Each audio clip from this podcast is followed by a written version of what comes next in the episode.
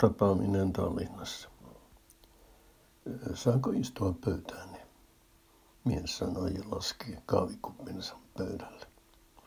Täällä on ihan täyttä. Istukaa siihen vain, sanoin. Aita, mies kiitti viroksi. Vastasin palun palun.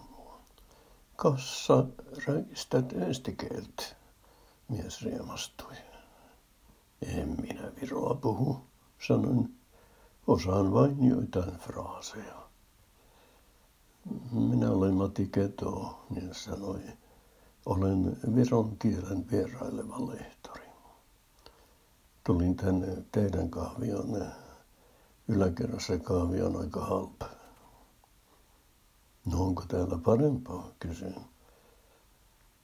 Mati hörppäsi kupistaan. On tämä vähän parempaa. Ja myytärkin on oikein kena. Kahvi on vielä parempaa, sanoin, kun laittaa maitoa sekaan. Tai piimäähän te Virossa laitatte. Joo, mutta ei teidän porojen piimää, Matti sanoi.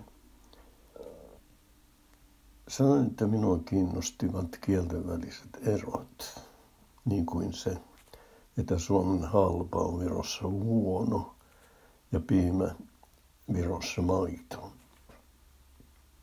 Ja sekin on mielenkiintoista sanoin, että te kutsutte meitä suomalaisia poroiksi.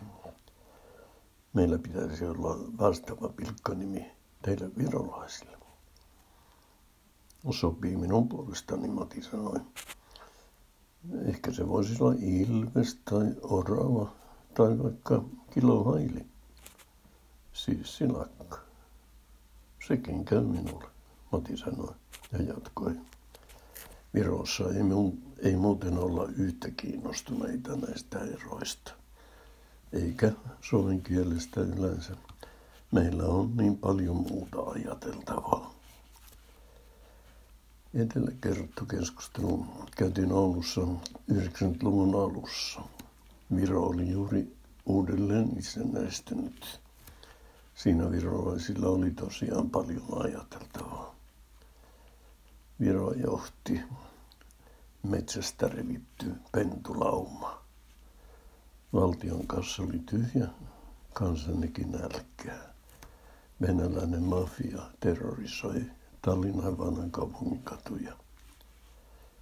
Mati viipyi Oulussa vain sen lukukauden. Tapasimme silloin tällöin. Kun hän lähti, luulin, että me enää näkisi. Toisin kuitenkin kävi.